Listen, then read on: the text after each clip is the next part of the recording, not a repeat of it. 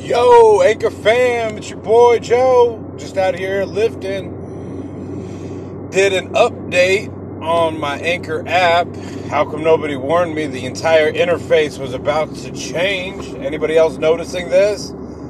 Like, I get that changes needed to happen. I get that updates needed to happen. I, I think we were all waiting for some changes, but uh, I'm going to need a manual to figure out how to work my Anchor now.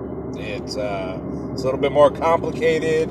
I feel like I lost some uh, of my segments from today, trying to figure out how to put them all together in episodes. So if anybody got insight, it might be really easy, but you know, I'm driving.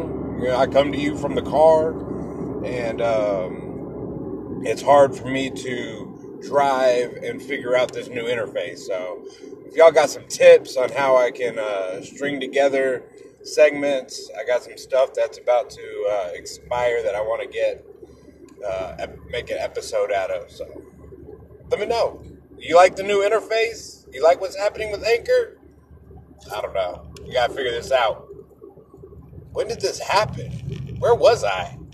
Dang. All right. Peace, y'all.